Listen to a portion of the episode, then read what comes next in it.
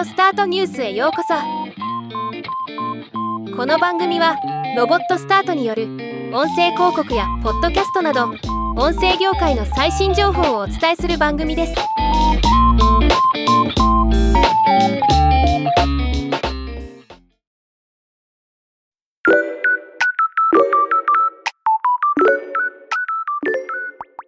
2023年5月。iHeartMedia が2023年第1四半期の業績を発表しました。今回はこの決算発表の中からポッドキャストに関するトピックを紹介します。 iHeartMedia はアメリカ最大手のオーディオ企業で毎月10人中9人のアメリカ人にリーチ。月間リスナーは25億人に及びます。ポッドキャストだけを見ても iHeartPodcasts は全米で圧倒的ナンバーワンのダウンロード数を誇っています。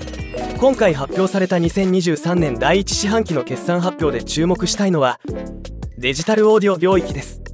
デジタルオーディオ全体での収益は2億2300万ドル4%増。うちポッドキャスト収益は7700万ドル12%増。ポッドキャストを除くデジタル収益は1億4700万ドル1%増となっています。ポッドキャストの伸びが顕著で全体を押し上げていることがうかがえます。アイハートメディア会長のボブ・ピットマンは広告不況の結果あらゆる予算が縮小傾向にありますがポッドキャストは例外です。リスナーが増え関心が高まり利用が拡大し続けています。現在では毎週ネットフリックスを視聴する人よりもポッドキャストを聞いている人の方が多いのです。と語っています。また iHeartMedia 社長のリッチ・ブレスラーは新聞雑誌テレビで見られる広告の衰退とは異なりポッドキャストは依然として成長モードにあります。他のメディアとの違いはリスナーとの関係性が堅固で強靭なことです。とコメントしています。 iHeartMedia が発表した State of Podcasting 2023を見てもポッドキャストが引き続き成長していることが分かります。毎日ポッドキャストを聞く人はあらゆる年齢層で増加しています。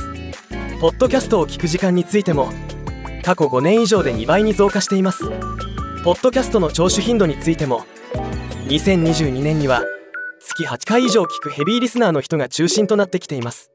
以上今回は iHeart メディアの最新発表から米国ポッドキャスト業界を見てみました。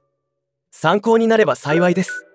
なおオーディオスタートではポッドキャスト広告を使ったマーケティング支援も行っています。軽くポッドキャスト広告について話が聞いてみたいなどお気軽にお問い合わせいただければと思います。ではまた。